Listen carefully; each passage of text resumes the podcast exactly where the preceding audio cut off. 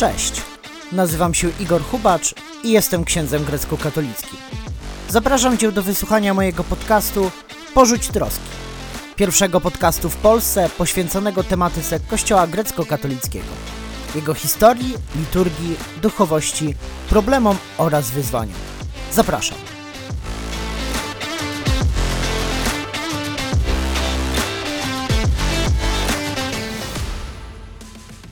Witam wszystkich serdecznie w kolejnym odcinku mojego podcastu. Moim gościem jest dzisiaj ojciec Piotr Kuszka, bazylianin, proboszcz parafii grecko-katolickiej pod wezwaniem Zaśnięcia Najświętszej Marii Panny w Warszawie na ulicy Miodowej, a także syncel do życia zakonnego w archieparchii przemysko-warszawskiej. Witam serdecznie. Szczęść Boże.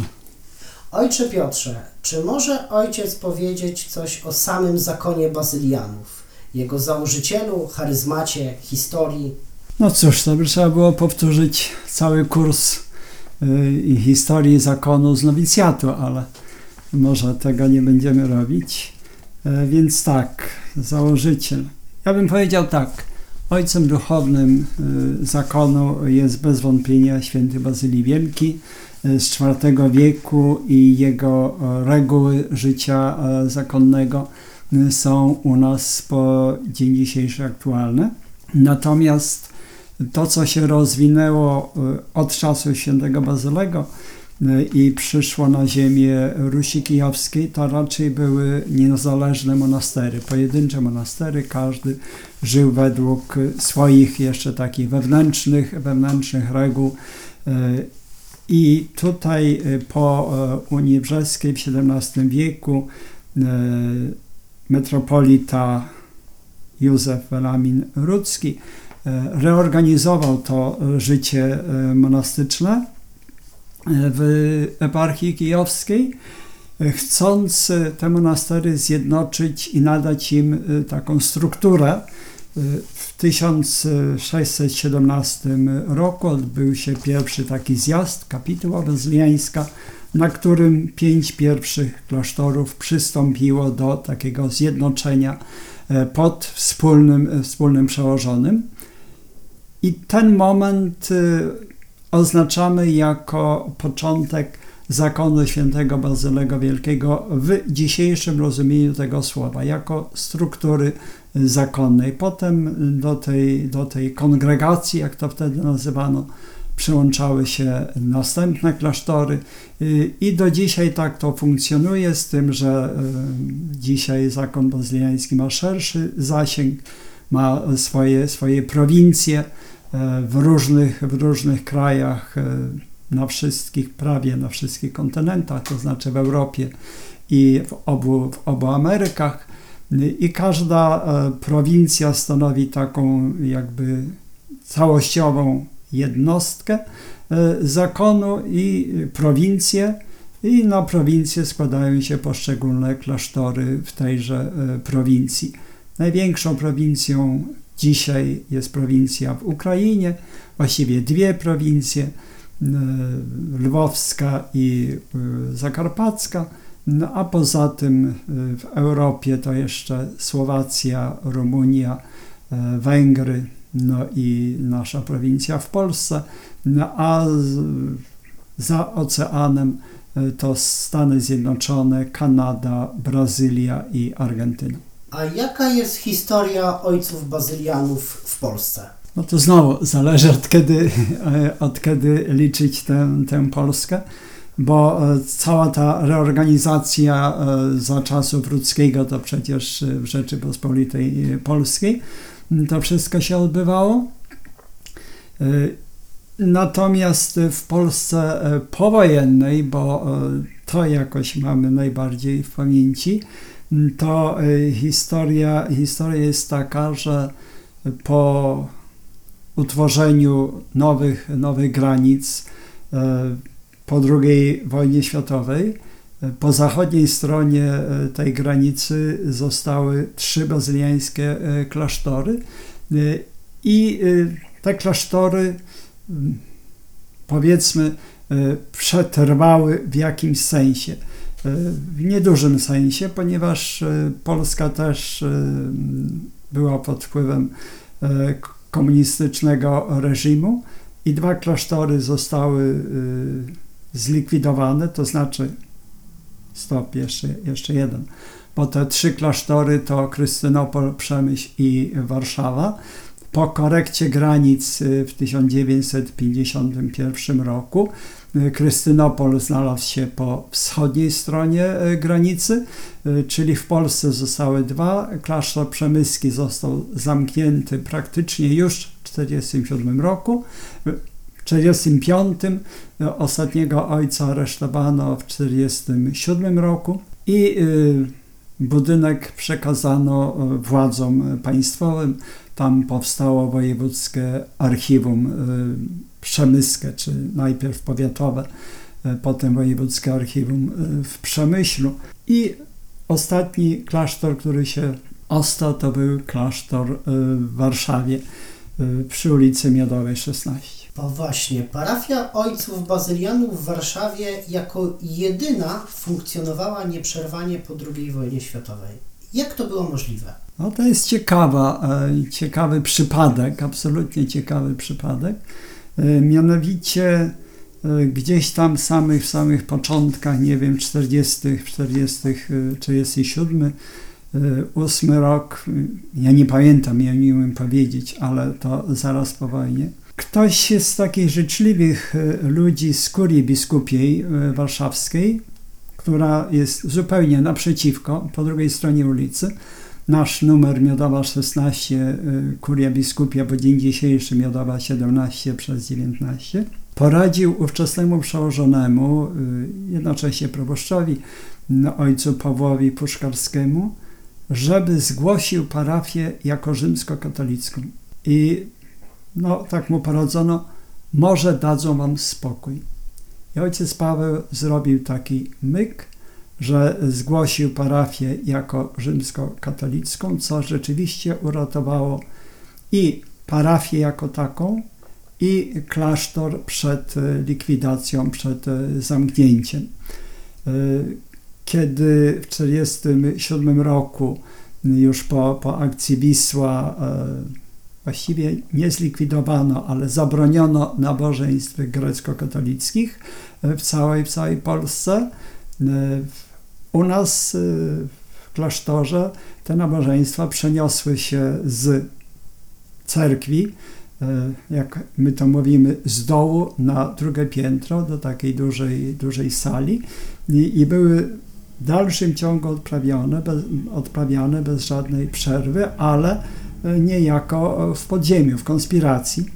Ludzie ci, których, których no, tam ojcowie znali, przychodzili tak w pojedynkę, po, po, po dwoje i, i brali udział w tej liturgii w sali, w kaplicy na, na drugim piętrze, a na dole, czyli w samej, w samej świątyni, odprawiały się tylko liturgie, no wtedy jeszcze rzeczywiście łacińskie, nawet w języku łacińskim, ale to pozwoliło przetrwać parafii jako takiej i pozwoliło przetrwać klasztorowi jako takiemu.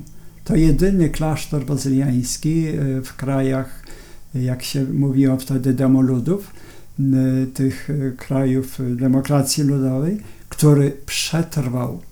Ja wstępowałem do tego klasztoru w tysiąc dziewięćset siedemdziesiątym drugim roku i miałem publiczne obłóczyny w habit. Mogłem wyjść w habicie na ulicę. Prawda, że ja się czułem wtedy strasznie dziwnie, wydawało mi się, że wszyscy na mnie patrzą, no, ale to niech sobie patrzą, ale nikt mi z tego powodu nie robił żadnych przykrości, czy policja za mną nie chodziła i nie kazała habitu zdjąć.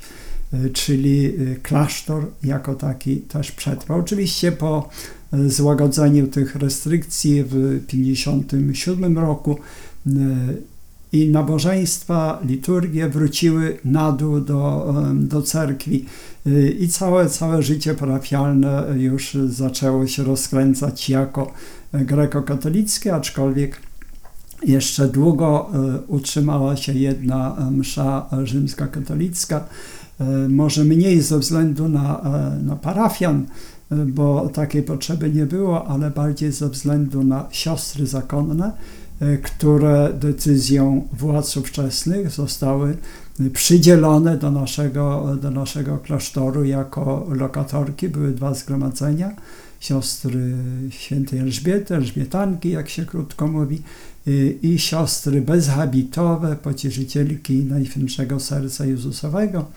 I dla tych sióstr jeszcze przez wiele lat była jedna msza święta odprawiana no, po łacinie, potem już, już po polsku, a pozostałe już dla potrzeb wiernych grekokatolickich. W tysiąc dziewięćset pięćdziesiątym trzecim roku doszło do aresztowania ojca Puszkarskiego i księdza Deńki. Następnie S B przeprowadziło rewizję w monasterze w Warszawie, po czym specjalna grupa udała się do Przemyśla. Czego szukali? Hmm. Czego szukali, to pewnie tylko oni wiedzą tak naprawdę. Być może szukali pieniędzy, być może jakichś materiałów kompromitujących, no ale jest także opinia, że szukali, szukali pewnej, pewnej rzeczy bardzo, bardzo cennej, mianowicie biskupiej mitry biskupa Jozafata Kocyłowskiego, której no, w monasterze nie znaleziono.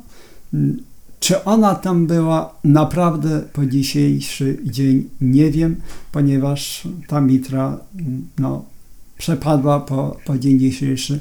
Nie wiemy, gdzie ona jest, ale była powszechna opinia, że w gruncie rzeczy szukano tej relikwii, można by dzisiaj już powiedzieć, otwarcie relikwii po błogosławionym Jozafacie, biskupie Jozafacie Kocyłowskim. W pewnym okresie ojcowie bazylianie stanowili większość duchowieństwa grecko-katolickiego w Polsce. Jak dziś wygląda ta sytuacja oraz jak rysuje się kwestia powołań do ojców bazylianów? Hmm.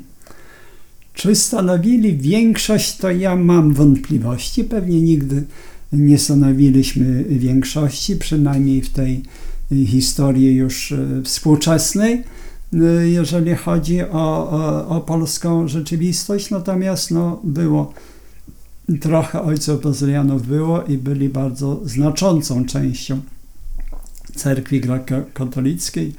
Ja pamiętam jeszcze w moich w czasie moich studiów seminaryjnych, nowicjatu, studiów seminaryjnych, potem już pierwszych lat kapłaństwa, że nasi starsi ojcowie w ciągu Wielkiego Postu mogli przeprowadzić ponad trzydzieści serii rekolekcji wielkopostnych, bo to tak wypadało na jednego z ojca pięć sześć serii. No a jeżeli było pięciu ojców, no to tak wychodzi około trzydziestu serii rekolekcji wielkopostnych, tych parafialnych, po różnych parafiach w Polsce. I to była no, duża robota. To była, to była rzeczywiście wielki trud, wielki wysiłek, ale też coś, co no, było bardzo, bardzo potrzebne. Natomiast z chwilą, kiedy cerkiew została zasilona już młodszymi kapłanami, to także decyzjalni księża przejmowali już to prowadzenie, prowadzenie rekolekcji wielkopostnych. I w gruncie rzeczy nasza praca na tamtym etapie to była praca duszpasterska w Warszawie, ale także otwieraliśmy nowe nowe placówki duszpasterskie zarówno na Pomorzu, Trzebiatów, Ińsko, Szczecin, Kołobrzeg, jak i na Mazurach, tu zwłaszcza okolice Węgorzewa, Węgorzewo, Kruklanki, potem Widminy. Także duszpasterstwo potem bazylianie przejęli w Bajorach Małych, w Asunach, więc ta północno-wschodnia część Mazur rzeczywiście była obsługiwana przez bazylianów i tam zresztą jesteśmy po, po dzień dzisiejszy na Mazurach, natomiast klasztory czy te takie ośrodki duszpasterskie na Pomorzu zostały z czasem zamknięte i ojcowie przeniesieni do Warszawy i do Przemyśla, gdzie oddano nam nasz dawny, dawny klasztor w Przemyślu. To tak można by powiedzieć co do, co do tej historii. Natomiast dzisiaj, dzisiaj mamy cztery klasztory w całej Polsce. Ten główny z siedzibą prowincjała w Warszawie, drugi w Przemyślu na Zasaniu i dwa domy typowo duszpasterskie na Mazurach w Kętrzynie i Węgorzewie, z których ojcowie obsługują sąsiednie grekokatolickie parafie.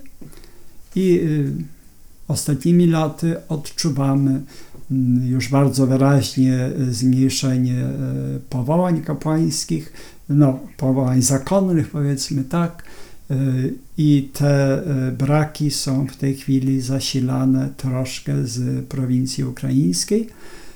Natomiast powołań tutaj z Polski to już nie mamy od kilkunastu lat. Dlaczego w Polsce nie mamy innych zakonów męskich Kościoła Wschodniego? Kiedyś było kilku ojców studytów, ale dziś jedynymi zakonnikami są bazylianie.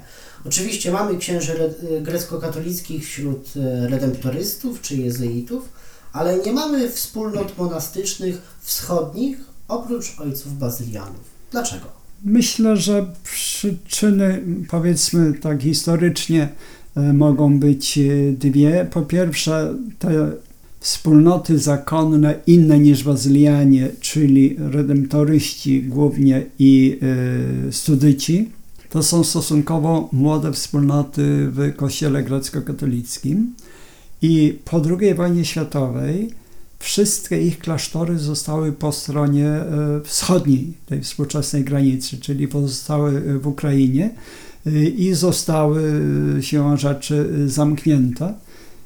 I o ile ja dobrze pamiętam, to jedyny studyta gdzieś znalazł się w Polsce, nie wiem nawet jaka była jego historia, ojciec Nikodem Stecura. No więc jedna osoba nie stworzy wspólnoty, nie stworzy wspólnoty. Tam potem przyłączył się do niego ojciec Mazelan Jarosław, więc by, było ich dwóch, ojciec Stecura zmarł i w końcu ojciec Jarosław Jakub Mazelan przeniósł się już, kiedy to było możliwe, w Ukrainę, do, do klasztorów ukraińskich i tam zresztą żyje po dzień dzisiejszy i służy, o ile wiem, w Lwowie na, u, świętego, u świętego Michała. Więc to jest chyba główna przyczyna, że te, te wspólnoty były młode i wszystkie klasztory zostały po tamtej stronie granicy. I tylko bazyliańskie klasztory zostały w Polsce i tak jak już wspomnieliśmy, ta wspólnota warszawska przetrwała. Przetrwała no i trwa po dzień dzisiejszy. Zresztą to jakoś takie bardzo opatrznościowe, ponieważ po dziewięćdziesiątym roku praktycznie był to jedyny klasztor jakoś normalnie funkcjonujący i do nas na taką formację zakonną przysyłali swoich młodych ojców zarówno bazylianie ze Słowacji, z Rumunii, z Ukrainy też, potem już na, na, na studia, więc byliśmy tym klasztorem, który mógł pomóc właściwie wszystkim sąsiednim bazyliańskim prowincjom. Jest ojciec syncelem do spraw życia zakonnego archieparchii przemysko-warszawskiej. Jak dziś wygląda sytuacja y, życia zakonnego w Polsce wśród wspólnot męskich i żeńskich?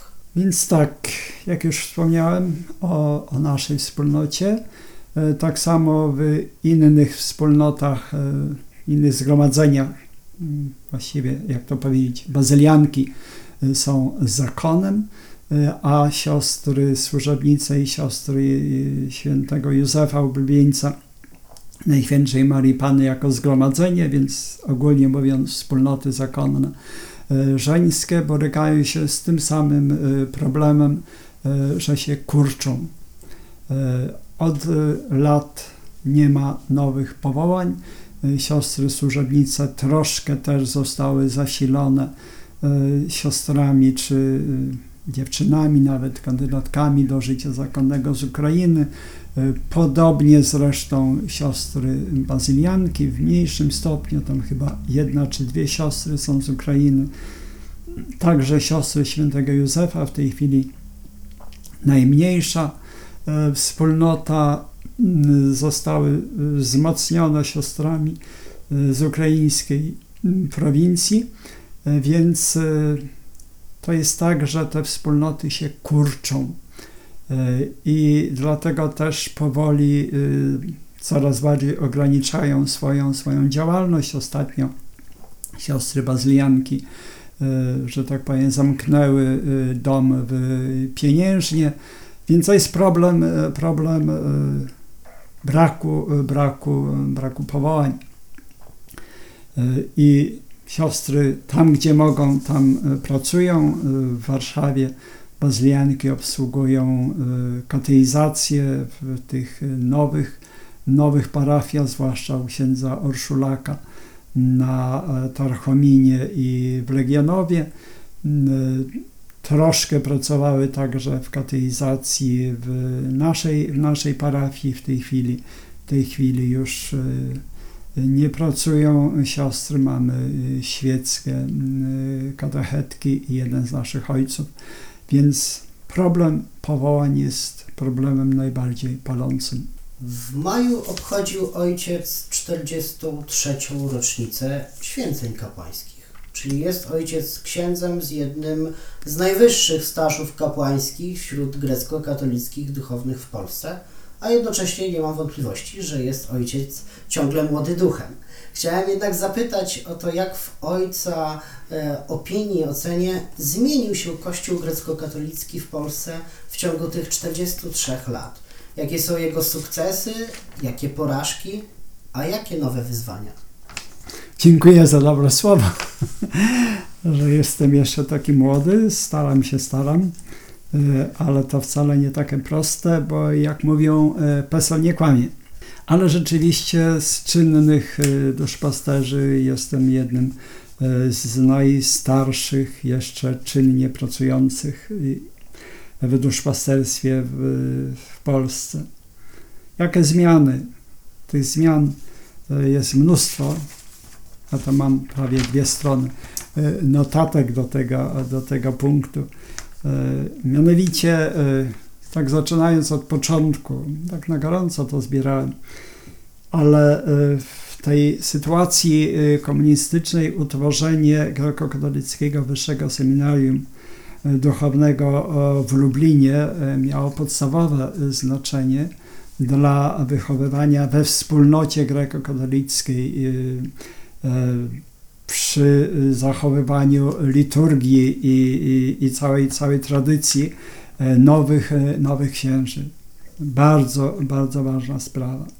No a i to było jeszcze, jeszcze za, za komuny, mówiąc tak krótko. No a potem przyszedł rok tysiąc dziewięćset osiemdziesiąty dziewiąty. Otrzymaliśmy na, na fali tej, tych wszystkich przemian, które zachodziły w całej wschodniej Europie, otrzymaliśmy jako Kościół osobowość prawną. Kapitalna zmiana, zasadnicza. To zupełnie y, zmieniło oblicze, oblicze naszej cerkwi czy naszego kościoła, jakkolwiek to będziemy nazywać w Polsce. I tu mamy kolejne, kolejne kroki, o których dzisiaj już nie myślimy, ale przecież to były epokowe kroki. Odtworzenie eparchii przemyskiej w tysiąc dziewięćset dziewięćdziesiątym pierwszym roku. Pierwszym roku, pierwszy po wojnie biskup przemyski, obecnie już emerytowany arcybiskup Jan Martyniak. W tysiąc dziewięćset dziewięćdziesiątym szóstym roku utworzenie drugiej eparchii wrocławsko-gdańskiej wtedy i zakończenie jakby tworzenia struktur kościoła metropolią przemysko-warszawską. To naprawdę kroki milowe w tej historii naszej, naszego kościoła, może mówmy tak, będzie po polsku prościej, w, w Polsce. To dało możliwość, po pierwsze, budowania własnych, własnych cerkwi, własnych, własnych świątyń. No może idąc jeszcze po, tych, po tej linii zmian, dwa lata temu powołanie do życia trzeciej eparchii grekokatolickiej w Polsce, restrukturyzacja tych eparchii i powołanie eparchii olsztyńsko-gdańskiej. Więc mamy już trzech biskupów, mamy synod metropolitalny. W tym roku został powołany do życia własny sąd kościelny, trybunał, zwłaszcza do rozstrzygania spraw no, ważności małżeństwa. Od chwili otrzymania osobowości prawnej możliwość budowania własnych świątyń i swobodnego powoływania nowych parafii według potrzeb, według naszych potrzeb i bez, bez żadnych praktycznie ograniczeń czy nacisków skądkolwiek. No, tu był taki jeszcze moment, który my być może tu w na Barii i Mazurach nie bardzo doceniliśmy, mianowicie, że biskup rzymskokatolickiej diecezji wtedy warmińskiej właściwie jednym podpisem przekazał na własność naszym parafiom te świątynie, które były w naszym wyłącznym, bądź jakby w większości my byliśmy ich użytkownikami. I to było tylko w tej diecezji warmińskiej. To się nie stało ani w koszalińskiej, ani w szczecińskiej, wrocławskiej, czy gdziekolwiek indziej, że chociażby nasz Pasłęk, kochany mój, bo to, bo to moje dzieciństwo, a księdza, bo to ksiądz dzisiaj tutaj pracuje, stał się jednego dnia własnością grekokatolickiej parafii w Pasłęku, ta świątynia, w której odprawiamy po dzień dzisiejszy, co dało możliwość no, aranżacji wnętrza według potrzeb naszej liturgii, no i budowania, budowania nowych świątyń. Ilość tych świątyń powstało, poczynając już wtedy od lat dziewięćdziesiątych cerkwie w Gierzycku czy w Kętrzynie, budowane przez bazylianów, adoptowane budynki na potrzeby cerkwi w Bartoszycach czy w Iławie, powiedzmy tu w naszej najbliższej okolicy, czy także po tamtej stronie, czyli w dzisiejszej eparchii wrocławsko-koszalińskiej, kończąc na przepięknej cerkwi w Elblągu, która jeszcze nie jest poświęcona, ale w której już się odprawia. Więc teraz to nam się wydaje tak zupełnie normalne, ale to nie było w ogóle możliwe do osiemdziesiątego dziewiątego roku, a w osiemdziesiątym dziewiątym roku to ja już miałem dziesięć lat kapłaństwa i ja znam służenie po yy, kościoła rzymskokatolickich, ograniczanie godzin, no, po dziś dzień mam w pamięci wypadek, kiedy zaczynaliśmy chrzest w cerkwi, potem przenieśliśmy się, zostaliśmy, że tak powiem, poproszeni o przeniesienie do zakrystii, a że zakrystia była na wpół otwarta na kości, a dziecko płakało, to kończyliśmy ten chrzest gdzieś tam na schodach do, do, do, do kuchni klasztornej, bo to akurat zakonny kościół.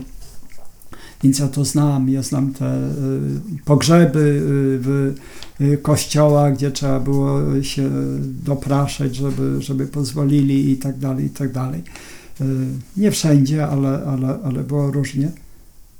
Dzisiaj to zupełnie inny krajobraz, zupełnie, zupełnie.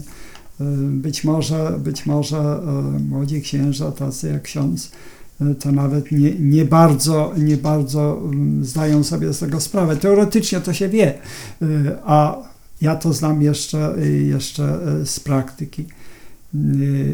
Jednocześnie, i to też trzeba zauważyć, że kurczenie się grekokatolickich parafii, zwłaszcza tych wiejskich, czy opar- czyli opartych na ludności wiejskiej, te parafie nam się kurczą, natomiast wzrastają, umacniają się parafie w dużych miastach, zwłaszcza w ośrodkach akademickich.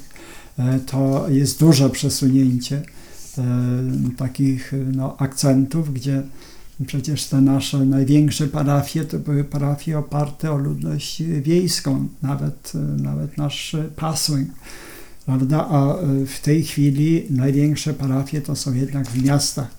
Ja pamiętam taką dyskusję, rozmowę u nas w klasztorze między ówczesnym wikariuszem generalnym, księdzem Stepanem Dziubiną, już świętej pamięci, i, i naszym ówczesnym prowincjałem, też już świętej pamięci, ojcem Józafatem Romanykiem, przy, przy kolacji w klasztorze.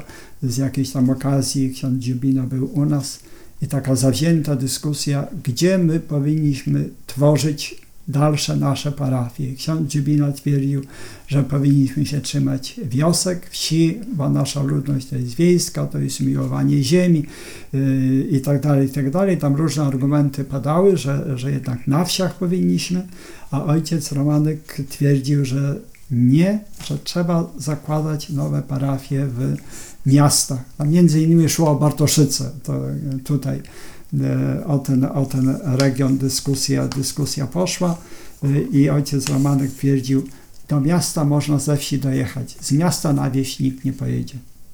To był bardzo prosty argument. Z miasta na wieś nikt nie pojedzie, a ze wsi do miasta i tak się jeździ. No bo na zakupy, za różnymi sprawami jedzie się do miasta.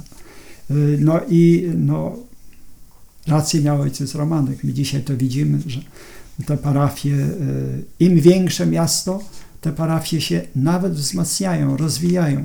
Jest, jest więcej, więcej parafian, więc to też są takie zmiany, które, które my widzimy.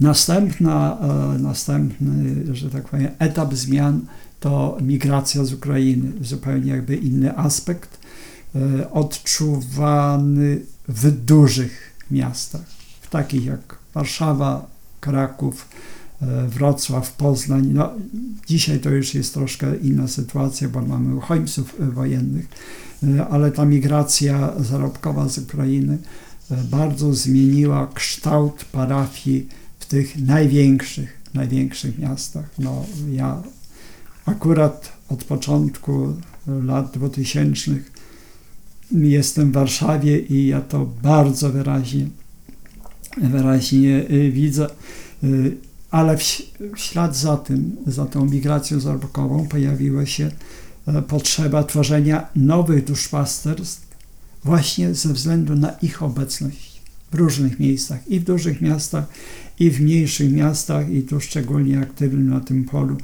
W pierwszej fazie to był biskup Włodzimierz Juszczak z eparchii wrocławsko-gdańskiej.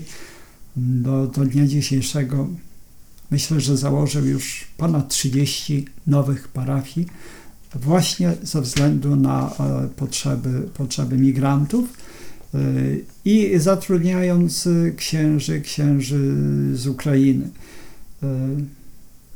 Porażki. Hmm. Trudno mówić o jakichś porażkach, ale wydaje mi się, taką najbardziej odczuwaną, przykrą sytuacją jest brak siedziby biskupa grekokatolickiego w Warszawie, w stolicy. Uważam, to jest bardzo sprawa ograniczająca naszą, naszą działalność zewnętrzną i mówiąc delikatnie, nie podnosi naszego prestiżu, prestiżu Kościoła grekokatolickiego w Polsce. I szkoda, że to tak się stało i tak trwa do dzisiaj.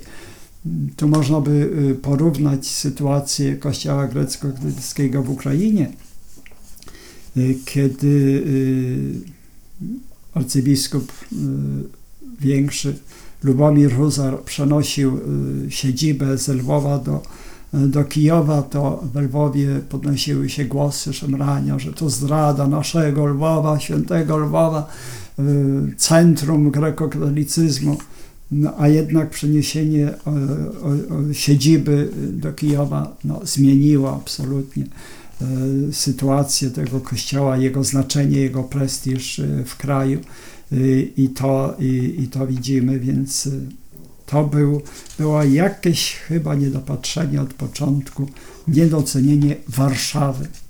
W tej chwili w Warszawie jest, no są już setki tysięcy Ukraińców, wśród nich także grekokatolików i nie tylko. I nie ma siedziby, nie ma siedziby biskupa.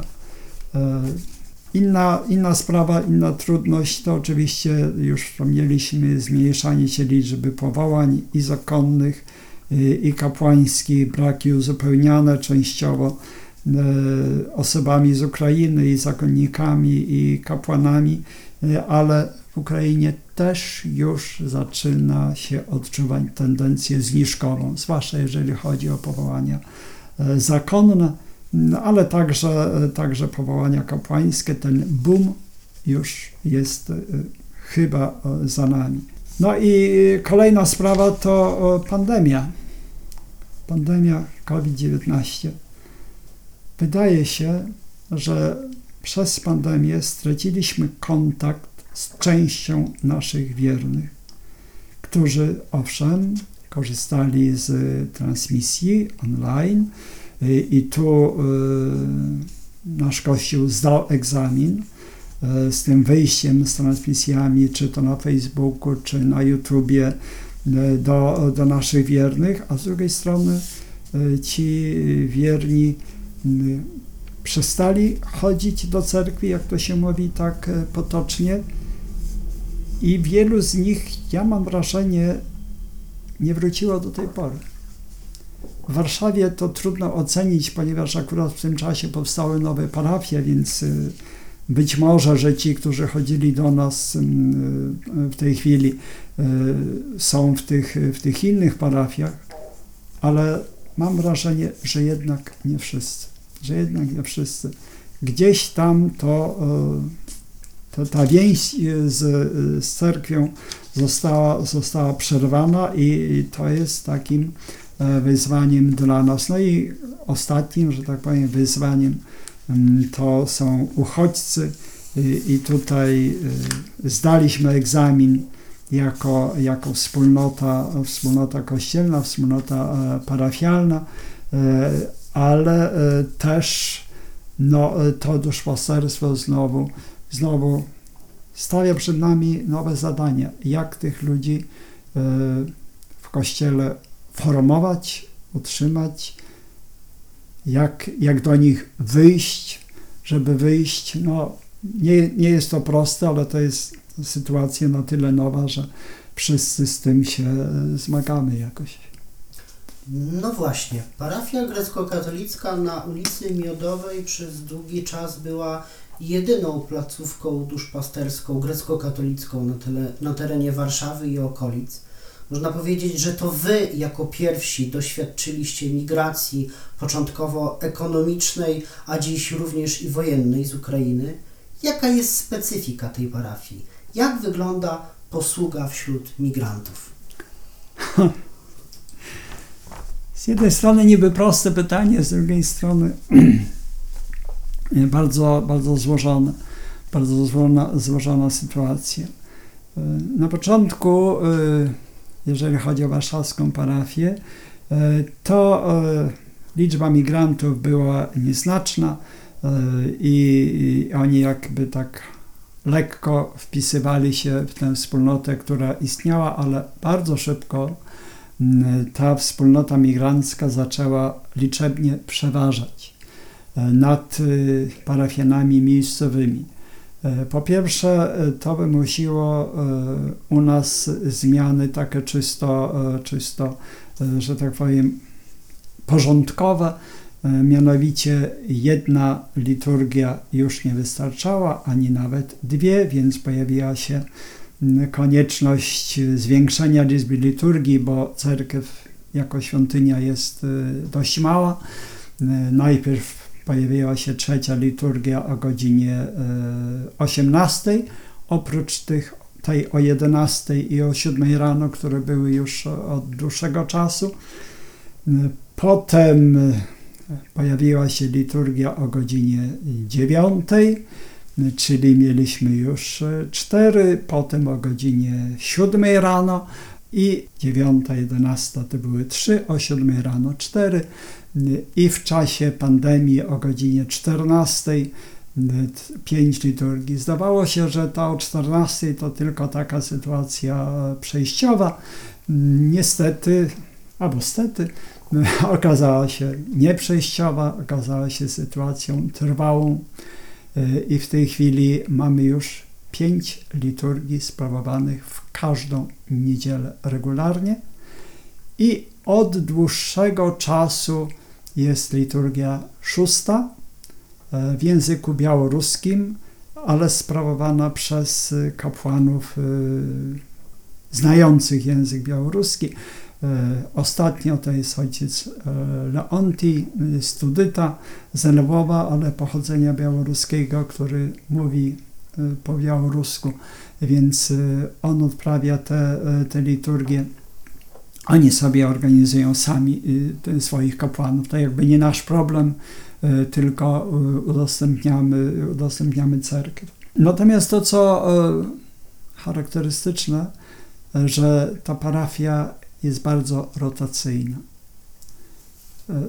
Część ludzi jest owszem trwała, są, są na stałe, ale duża część się zmienia, ponieważ ta migracja zarobkowa jest, jest rotacyjna. Przyjeżdżają na trzy miesiące, na pół roku, wracają, wyjeżdżają dalej, więc ma się ciągle nowe oblicza przed sobą. Ma się ciągle nowe dzieci na kateizacji. I to, to jest coś, co z jednej strony cieszy, a z drugiej strony na tych wakacjach tak specyficznie tego doświadczyłem w Elblągu. Było dość dużo ludzi na którejś tam mszy i tak po, po, po liturgii wyszliśmy z księdzem Andrzejem na zewnątrz i wszyscy się znają. Wszyscy się znają. Ojciec Andrzej zna wszystkich po imieniu.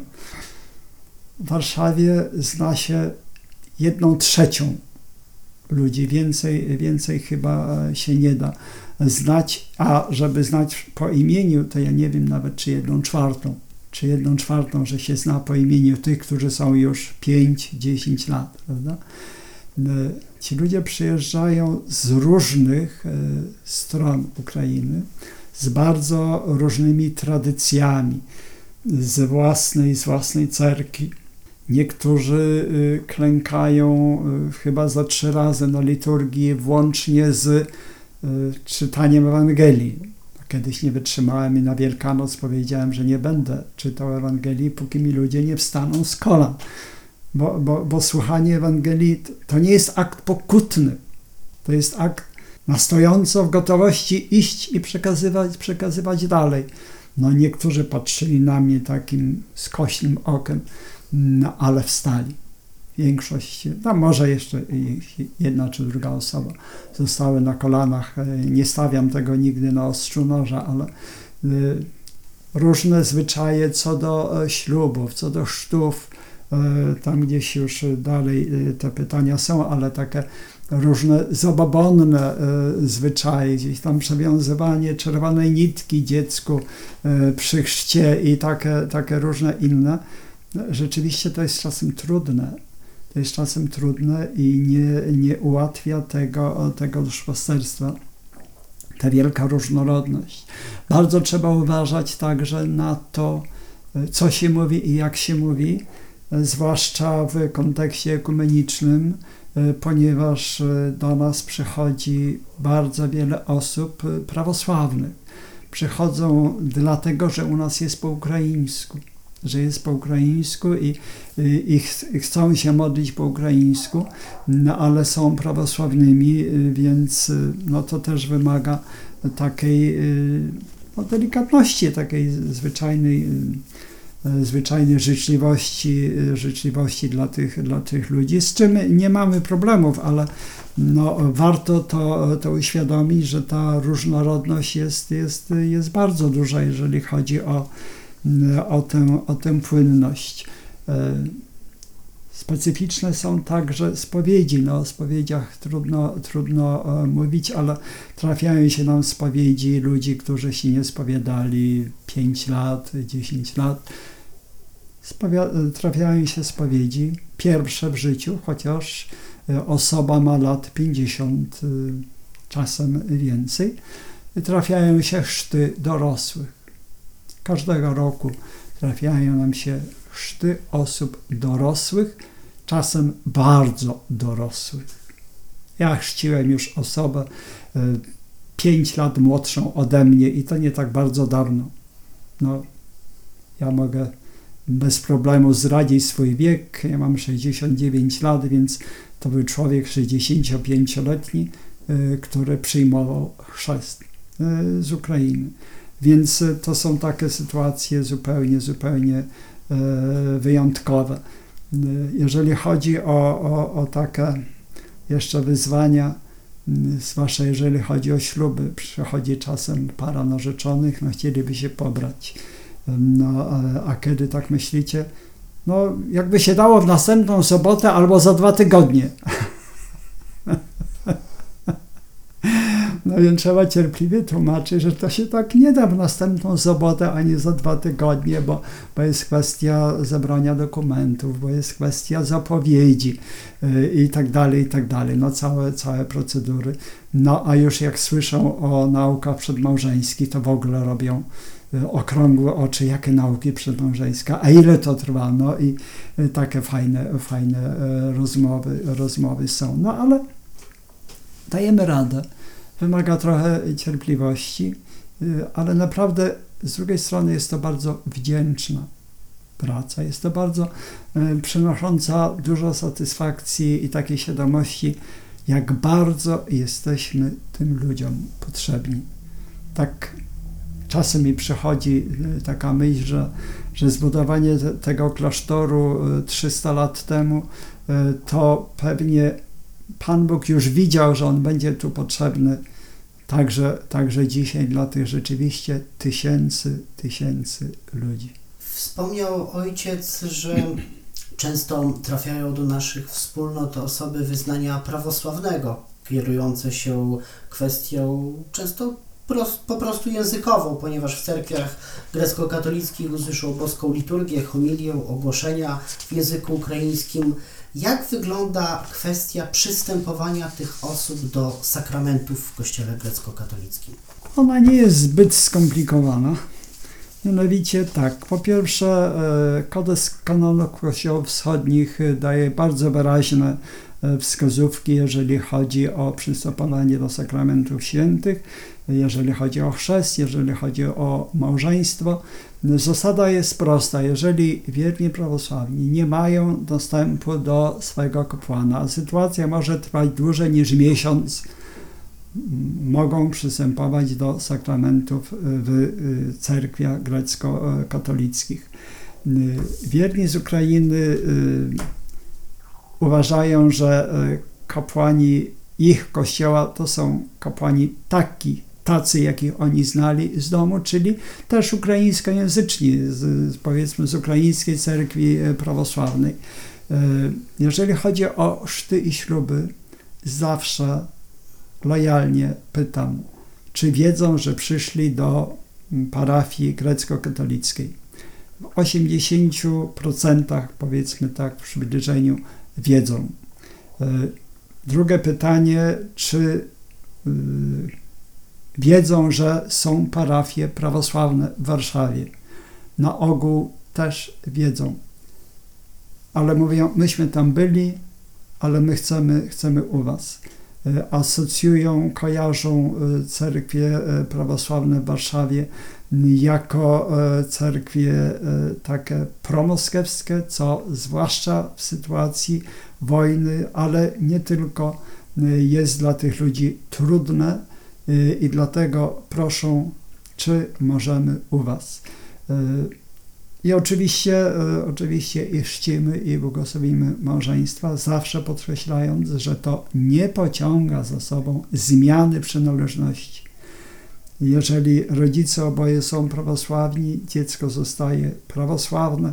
Jeżeli narzeczeni oboje są, zresztą oboje czy nie oboje, są prawosławni czy jedno z nich, ono nadal zostaje prawosławnym, jeżeli oboje też dalej zostają małżeństwem prawosławnym i, i tu się nic nie zmienia.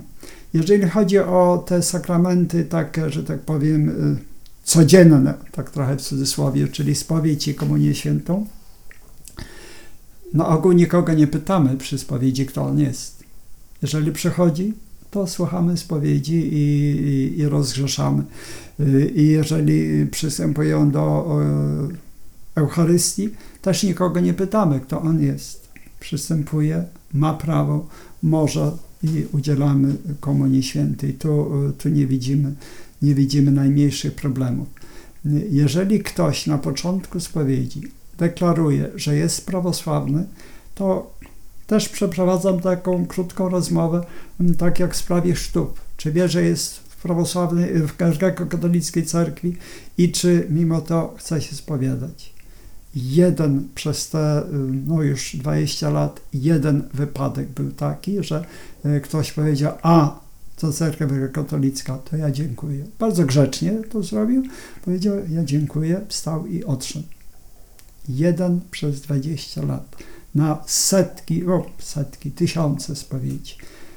Także jeżeli chodzi jeszcze o te o chrzty i małżeństwa, jedna para przyszła w ostatnich latach, pamiętam gdzieś dwa lata temu, zapytałem o to, powiedzieli, że nie wiedzą, że to jest grecko-katolicka, nie wiedzieli, że jest, są prawosławne cerkwie, podziękowali i już nie wrócili, czyli, czyli gdzieś tam poprosili o błogosławienie małżeństwa w którejś z tych parafii prawosławnych.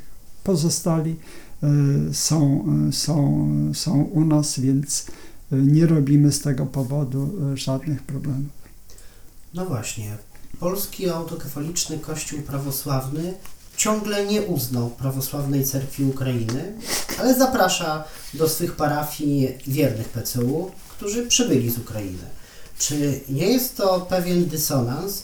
No i to, o czym też już ojciec wspomniał, że niektórzy prawosławni, którzy przybyli z Ukrainy, mówią wprost, że przez tą nieformalną bliskość polskiego kościoła prawosławnego i Moskwy odczuwają pewną przeszkodę moralną w tym, by włączyć się do życia kościoła prawosławnego w Polsce. Co ojciec o tym myśli? Tu by trzeba było rozróżnić troszkę dwie sprawy. Hierarchię, synod P A K P i duchownych tych takich, że tak powiem, na poziomie, na poziomie podstawowym, parafialnym. Ponieważ miałem rozmowy z księżmi prawosławnymi, takimi duszpasterzami parafialnymi, którzy, kiedy już się tak trochę poznaliśmy, to mi mówili wprost, proszę ojca, my wszyscy uznajemy P C U, no ale biskupi zdecydowali, jak zdecydowali. Więc to, to, to, jest, to jest jeden taki, taki moment, który warto wziąć pod uwagę. P C U to jest ta prawosławna cerkiew Ukrainy, wiadomo o co chodzi.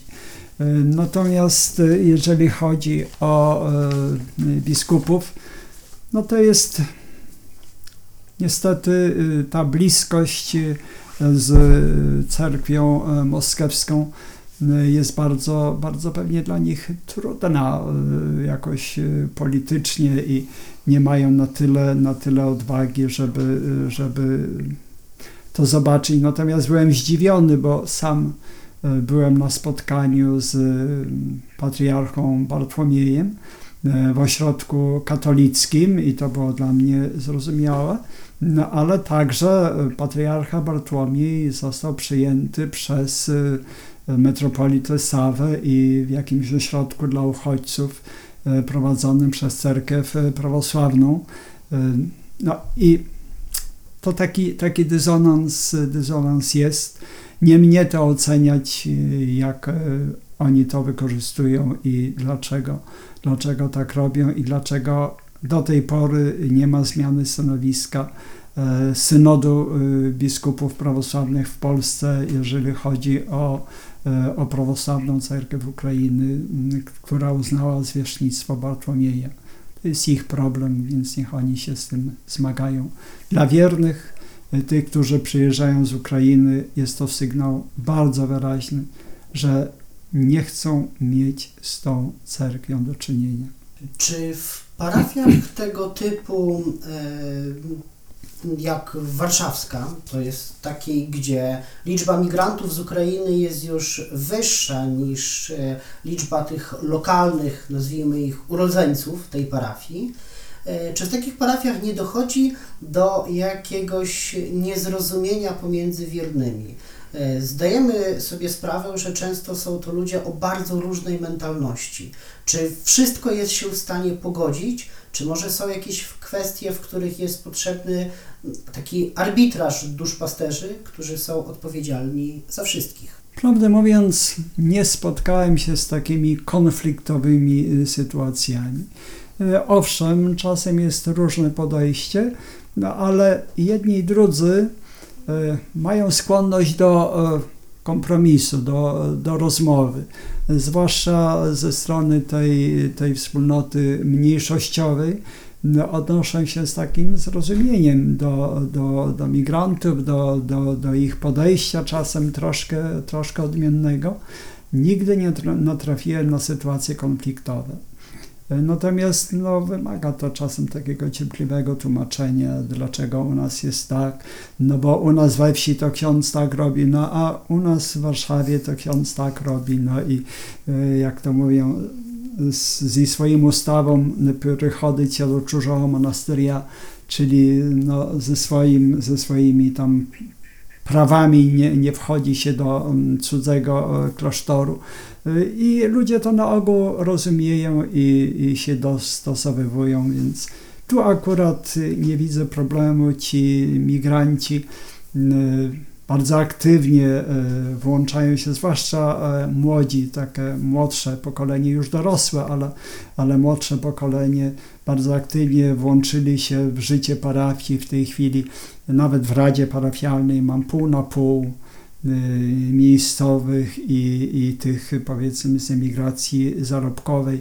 Nie ma problemów, jakichś nieporozumień, dlatego że ten jest mniejszościowy, a ten jest, jest migrantem. Jeżeli są różnice, bo są oczywiście, czasem są gorące dyskusje, ale to są dyskusje merytoryczne o problemie, a nie, a nie o, o, o, kwestii, o kwestii kto skąd, więc Więc tutaj akurat nie ma, nie widzę problemów i udaje nam się, udało nam się przynajmniej jak dotąd bardzo łagodnie przejść przez, te, przez to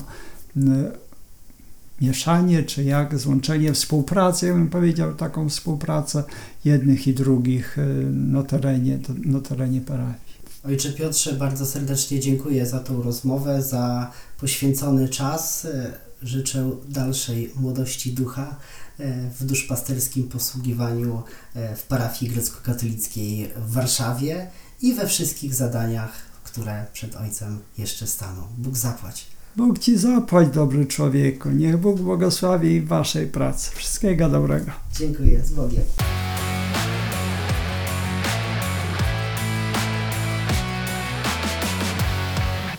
Był to kolejny odcinek podcastu Porzuć Troski. Podcastu można wysłuchać na platformach Spotify, Google Podcast i Apple Podcast. Jeśli Ci się spodobało, to zasubskrybuj podcast na jednej z tych platform. Udostępnij w mediach społecznościowych, skomentuj. Dziękuję.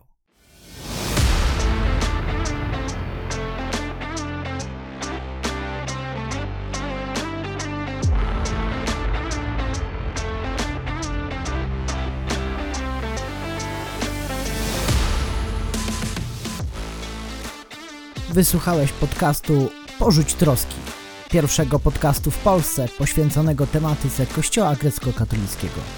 Za uwagę dziękuję ksiądz Igor Hubacz.